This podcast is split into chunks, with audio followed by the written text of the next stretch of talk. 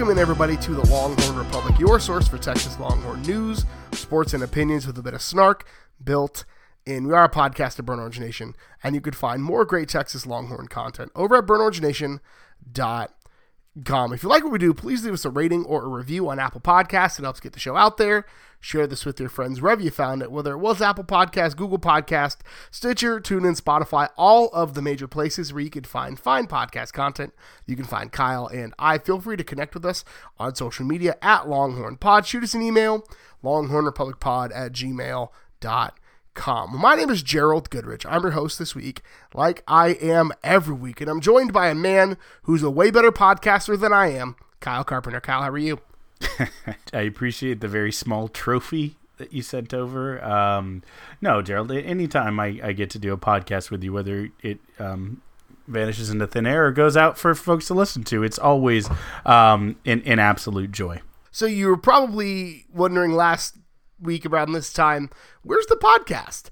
Uh, so I am bad at my job and had some audio issues on our end, so we had some technical issues, and uh, we didn't have a show. So here we are, back again. I will tie it together for our listeners in, in a pop culture way that I think will resonate um, with the Venn diagram of our, our fan base. We're going to give Gerald um, a little bit of a do over, like this week's Bachelor. Am I right? We can talk later. Hit me in the uh, in the tweet mentions. Just kidding.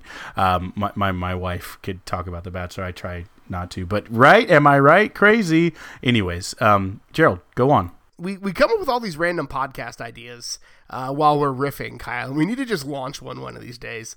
Uh, so maybe maybe Bachelor Bros is Ooh. the one that we're gonna go with. Maybe I don't know. That would require me to watch The Bachelor, and I just don't know if I could do that.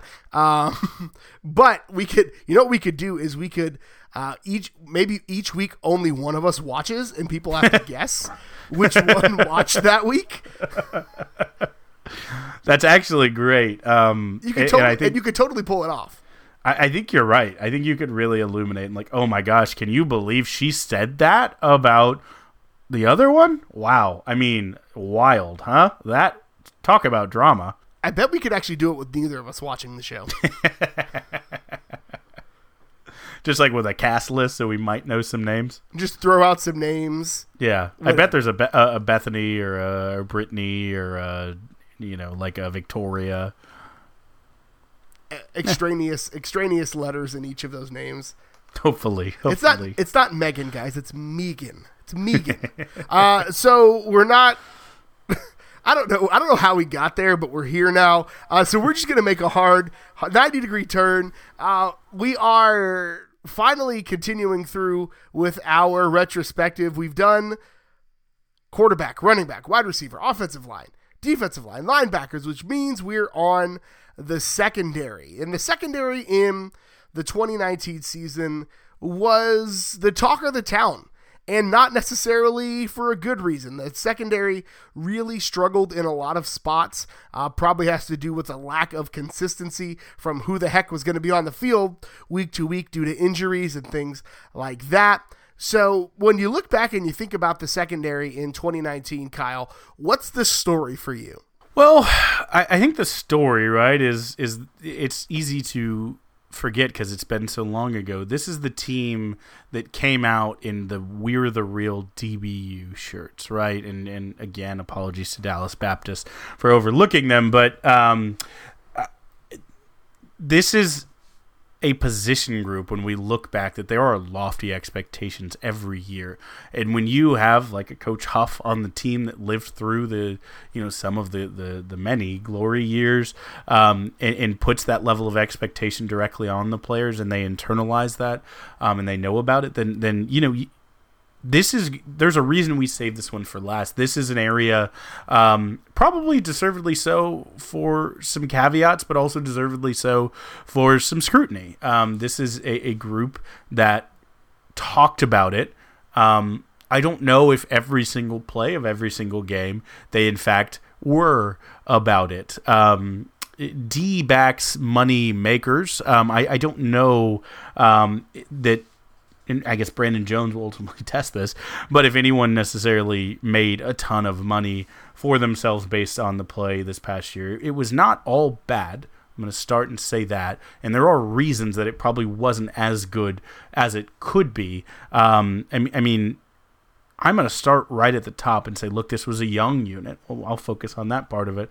They replaced 146 starts overall on defense, but 90 of those were at defensive back between starting cornerbacks and nickelback, um, Kris Boyd, Davante Davis, and, and, and PJ Locke. So, I mean, that's a ton of, as Coach Popovich always liked to call it, corporate knowledge um, to have to replace. That's a ton. It was always going to be an uphill battle and a slow start, and then you you you know you, you meet a legendary season of, of Joe Burrow at the beginning when you're at your um, you know your your most naive, but uh, it didn't didn't necessarily get all perfect uh, immediately as the season went on. Uh, Gerald, I think you have something to say about that. The Texas team that played up with LSU defensively is not the same Texas team that like I don't know went to went to Dallas or uh, was in Fort Worth, right? Uh, or was in you know Iowa State or Baylor, like because uh, the lack of consistency in the secondary, and, and,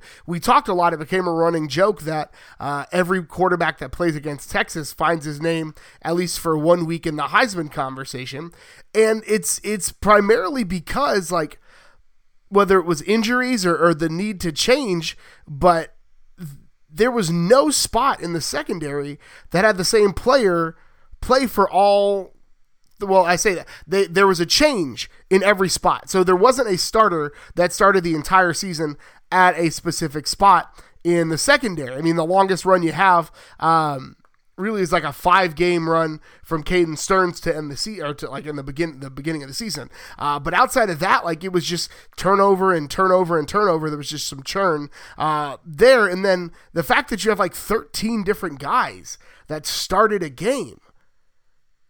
That's just that's just crazy town. Like you're not going to be able to put together a consistent and cohesive unit if you don't know who's going to be lining up next to you week in and week out. Yeah, and, and Coach Zychek talked a lot about offensive line trust and how important it is to know the person next to you and their tendencies and what they're doing and have that almost telepathic understanding that um, when I go get this guy, it's because I know you're going to get this guy. I think defensive back certainly has some of that component. Now, I didn't necessarily play the defensive back position at the elite level that Coach Zychek did, but I, I, played many years in that position and uh, it, it's safety mainly, but uh, there is a great deal of trust because uh, probably of any position on the field, your mistakes are highlighted. They become glaring. They become highlights um, on ESPN.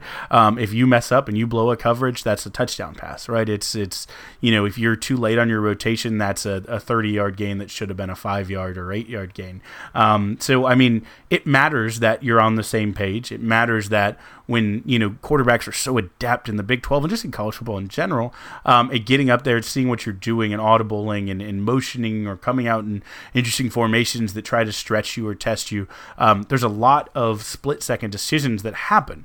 Having, you know, even within the same game, six different guys who are next to you, you know, is is very hard to make that quick eye contact and understand. Yeah, of course, as they're lined up in this diamond package over here, I know that you're taking anything on this, you know, third. I'm going here, right? Like there are those decisions that obviously are a coaching issue. You have to make sure you everyone knows that, and it shouldn't just be coaching the starters because you prepare for the worst, um, you know, or plan for the worst and uh, and and prepare for the. I don't know the saying, but anyways, um, so it, it, matters. Continuity is an enormously um, key component to defensive backs, right? But but the, there is also, um, you know, there is a point where you have a transcendent talent, you want to see him step up and and truly be D back money makers, earn that money, you know, show okay, like Caden Sterns, he himself battled injuries even when he was playing. Um, didn't look like he took over games the same way he did as a freshman. He played well, don't get me wrong, um, but maybe we were hoping for too much, and especially given all the circumstances. But I feel like I've done a lot of negative um, setting and I don't think we should only focus on negative when we look back on this unit. Do you agree? No, there was a lot of positive to talk about with this group. And one of the positives is that we talked about already. A lot of young guys got a ton of experience this year. So hopefully uh, the on ramp is accelerated. But um, you need Brandon Jones, Caden Sterns, and were number two and three on the team in tackles, and and they were a big chunk of what uh, Texas managed to do. A guy, a guy like Chris Brown, who I think finished fourth on the team in tackles, uh, is going to be a guy who has a lot to say about what the secondary does in 2020. And again, I think the fact that you've got guys like Tyler Owens, like D. Overshown, like Anthony Cook, um, you know, B.J. Foster, a lot of these guys got a ton of reps in the trench. Uh, they're going to have their production and their development accelerated because of that. And this is a team that, again, this class, this these guys that are going to be, I guess, juniors now, uh, redshirt sophomores and juniors, one of the best defensive back classes in school history. And so getting these guys more reps and more experience, more opportunity is not a bad thing. Yeah, and, and it almost takes away the, oh, this guy's a junior, he's going to start um, right away. It, it's best player get out there and play. Um, so you have sophomores maybe with, you know, just as much experience. You probably have some freshmen with a ton of experience where it really um, gives this spring an interesting look as these guys go out there and, and, and battle. But because they have, you know, some experience. Some they've already go nerdy for you, Gerald. Um, uh, earned up some XP points uh, in their leveling up. Um, you're welcome. Uh, you know, it, it, helps, right? Like I think, like you said, the talent pool is there. They do have obviously a new coach. Um, in or a couple really, I think Ash will coach the safeties and, and obviously Coach Valai um, coaching the cornerbacks. So the, you know how who steps up in a new system, who takes Carpe's that DM, who takes their experience from this year and separates themselves from a group that really, because so many people played, you know, felt, um, you know, uh, maybe a mile wide and an inch deep. If you think of it that way, there wasn't necessarily a ton of separation for most of these positions for next season. So, I mean, that that is interesting and especially in the spring offers a lot of opportunity for these guys to go out there you know kill it in the weight room get pads on um, and show that they're ready to to separate and, and snag one of these spots for next season. And you keep talking about spring and we're going to bring it up in just a minute but we're like two weeks away from spring practice and you know a month ish away from the spring game. So i'm interested to see how it turns out. And i'll leave you with one thing kyle. Uh, saying xp points is like saying atm machine. It's experience points. So i just wanted to just give you that ah. feedback on uh, that that you could just say xp and it's a lot quicker Oh, good good to know. Um, I don't know the exact point system that they used in Assassin's Creed, um, Gerald. Which that's right, I got you. Which is a game that I, I the only game I can actually say um, that I, I, feel confident that I'm better at than you. Um, but anyways, uh, we'll, we'll leave that for for for later uh, uh, discourse on our, on our video game podcast, or maybe I'll go on Gerald's great podcast. Maybe you've heard of it, to Woke Nerds. But anyways, to keep it topical on what we're talking about, we kind of hinted at it, Gerald there's some guys who we have our eye on. There's some guys who did have good seasons. I think you know we talked about one in, in Jones who won't be back, um, but you know there are a couple players who had great seasons or, or, stepped up and maybe surprised us with how much they achieved and will be heading into spring. Um, who are you most excited and who will you be watching most closely in the spring to see uh, how they're developing and moving into the, the next season? Man, I think Chris Brown is going to be a guy that I, I want to see um, what he brings to the table. He played um, he played some some of that safety spot when Brandon Jones moved out to nickel, and I think that's a spot that I think he can hold down. He is a violent player, but he isn't a uh, player that's a liability when they play violently, which I appreciate. Like he he hits what he can see, he keeps his head up. Uh, he doesn't. He's not really a targeting risk, but he you can tell he finds joy in separating a player from the ball. You could say it sparks joy for him to uh, to put a body on somebody. So he's a guy that I'm really really interested uh, to see. And then a guy like D'Shawn Jamison, who I think can be um, he made some of the most athletic plays in the secondary. I think we saw all his his ability to recover, his ability to kind of control and contort his body to make a play. He ended up leading the team in interceptions uh, with like 25% of the team's interceptions this year. So I think those two guys are guys that I'm really interested to see uh, what they bring to the table. Yeah, and I mean a team last year that for all their woes still finished in the top you know, I think they were number 31 and with 12 interceptions last year. So, um, not absolutely terrible. Hopefully, a number that can improve, and that's why, um, to me, I'm not going to talk too much about Caden Sterns because I think it's just a put up or shut up. It's your your secondary now. You're the old head. You're the leader. Um, you know, everyone on this podcast at least knows that you have all the the stuff, the tools to do it and be the next great DBU. So I'm not going to choose him as one of my two. And then I, I kind of cheated there um, by making him an honorable mention. But uh, I, I am watching, and I and I and I, I did this all year last year. I'm really watching a cornerback group, and I'm watching um, the guy who I think Jamison is electric, unbelievable athlete, speed, can be a really great cornerback, but a guy who I think is his ceiling is just NFL, you know, lockdown. Is is truly has the stuff to be elite at this level and the next, and that's Jalen Green, a guy who I just really, really like his skill set. When when we were flush with uh, with options there and, and just elite four and high four and five star kids, I, he was the one who just immediately stood out to me. Whether it's the All American game, watching his high school tape, his spring, uh, last season, just a guy who always caught my eye um, and always seemed to do a lot of things right. I think he has a a ton of room for that floor to go up and for his baseline performance to be um, better each game. But I, I, really am also excited to see him reach some of the uh, some of the ceiling at the top, and then um, the the other again. I'm really cheating here. Is for the young guys who who showed out last year with a couple key signature plays, and like I said, didn't really care about what you know was in the parentheses after their name for the year and, and years experience, but two freshmen, and I'm just going to be say I, I can't wait to see which one steps up and gets regular rotation, and maybe both. But in Kenyatta Watson and Chris Moore, I think two guys who pressed into duty, rose to the occasion, um, will really benefit from a Yancy offseason, will really benefit from, you know, just a feeling of they belong there, having the new coach and coming in and, you know, he's newer than them now. So they're guys who have experience. And so um, I think one of them absolutely will step up and end up being a big part of this Texas secondary. Yeah, I think Adimora is a guy that has, again, both those guys have a high ceiling. It's really hard for us to like, yeah, that guy's a high ceiling. Like it, it is what it is. Like they're they're both really stinking good at football. So we're kind of splitting hairs to pick which one of these young guys. But it's a good problem to have. Is that there's a ton of young talent, and so Texas again closing in on spring practice, and we'll be with you through the entire way as we look forward. All right, so then it brings us to everyone's favorite part of the week. It's burnt orange lenses, where we take a look the entire landscape of sports with our burnt orange glasses on. And we're going to start. Uh, we talked a little football heavy on this show, so we're going to go out of it.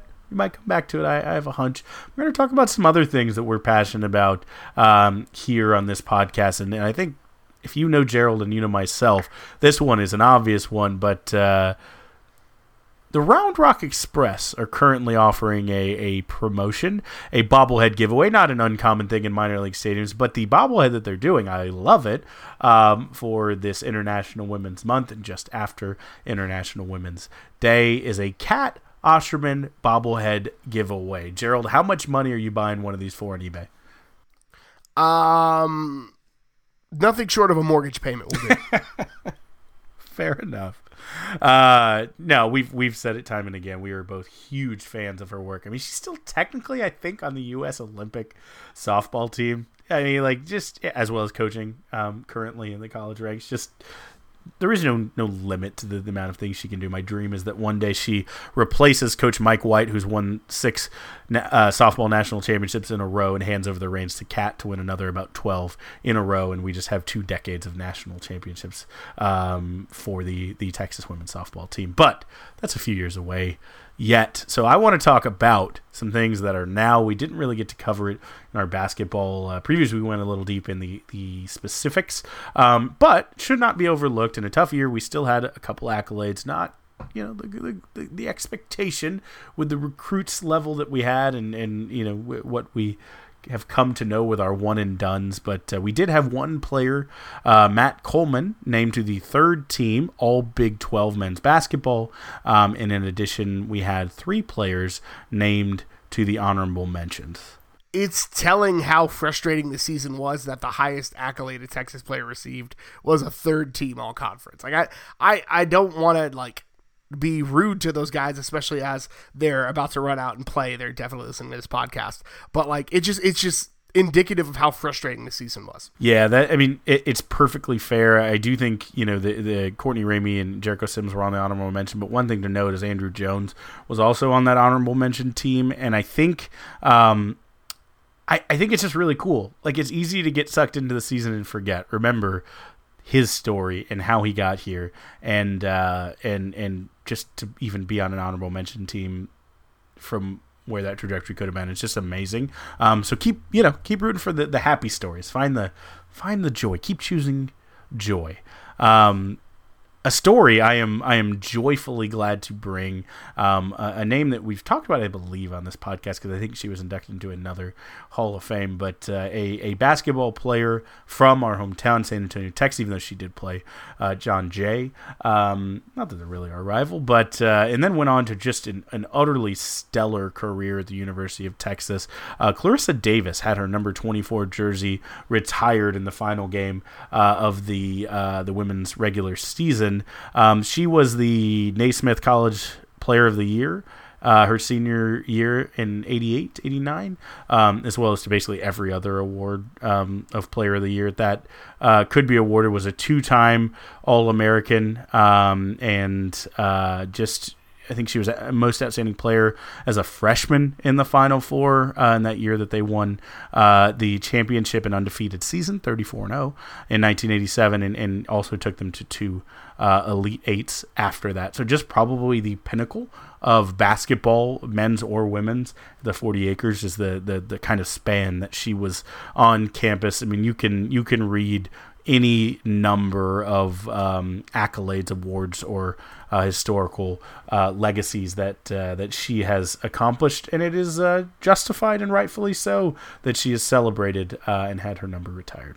Long overdue. Like this one feels like it should have happened like five or ten years ago. Um, Del Conte's really like prioritized the honors for the old, especially um, in women's athletics. You've seen a lot of it happening, so I'm really excited uh, to see those ladies get their just uh, just due and see their their names in the rafters or wherever they go at the other stadiums. That's right, and she she also um, was an Olympic medalist, so we love having those on the 40 acres. We've mentioned we are we're now an Olympic sports school, um, but getting back to uh, to what I think we always will be forever and forever. We have a couple football items to talk, and I want to start with one of our favorite uh, general burnt orange items to discuss, um, and that's a man who we all know and love, and that's uh, that's Mack Brown.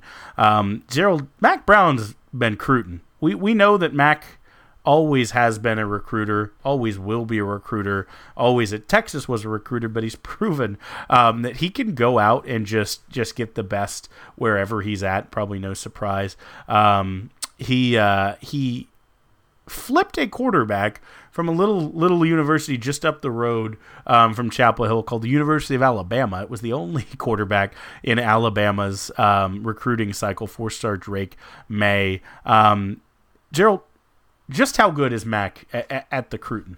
Every coach that comes into a program says, "Oh, we're going to lock down the state. We're going to lock down the state. We're going to lock down the state," uh, and which is it's it's big talk being in North Carolina. Uh, saying that with Clemson right across the border. Uh, and, but what Mack Brown has done is he started to lock down the state. And we saw that happen in the 2020 class where he started to poach um, really big time players, and it even started when he first got on campus, uh, flipping the the quarterback from Florida State, uh, who's an in in state kid for him. Uh, but like signing a top like a guy who's right outside of the top fifty, like the number fifty six player in the country. Um, and if he sticks in this class, he would be like the eighth best player signed all time in, in North Carolina history. Uh, t- Mack Brown would have two of the top 10 in his first two full recruiting cycles, which is just absolutely nuts. But the thing I love about Mack is is Mack does what Mack does, where he just goes out and builds relationships. He went out and he or one of his coaches went to every high school in the state of North Carolina every high school in the state of North Carolina. It was just like, hey, you may not have a kid for us now, but we want to know that we care about you and we want North Carolina kids to stay home. And so you may not have a kid now, but we may have a kid in three or four years. And so we want it. We want you to know that we value this state and we value the talent that you provide, and we can win conference championships with North Carolina kids. And it's just absolutely incredible. and yet Tommy Tuberville's the guy who's running for office. Elect Mack Brown, get him in there. Gosh, he's so go- gosh darn good at uh, at what he what he does. Gosh, I love Mack. Uh, we'll have a couple quick hitters talking about the actual Burn Orange team here real quick. Gerald alluded to it earlier, but uh, spring practice starts on the 24th. So when you're listening to this, uh, presumably on the day it releases, 12 days from now, we are close, guys, to to football pads, real uh, real ish football. And then only uh, 44 days uh, for the day you're hearing this, we will have actual uh, football game, really a glorified scrimmage, but the orange and white game. I count it. It's legitimate football. It's close. Feels good. Um, I, am just going to run through here with some quick fire because there, there is some news. Uh, wide receiver Joshua Moore, we um, we wanted to get out there in case anyone missed the story. Pled no contest to unlawful carrying a weapon.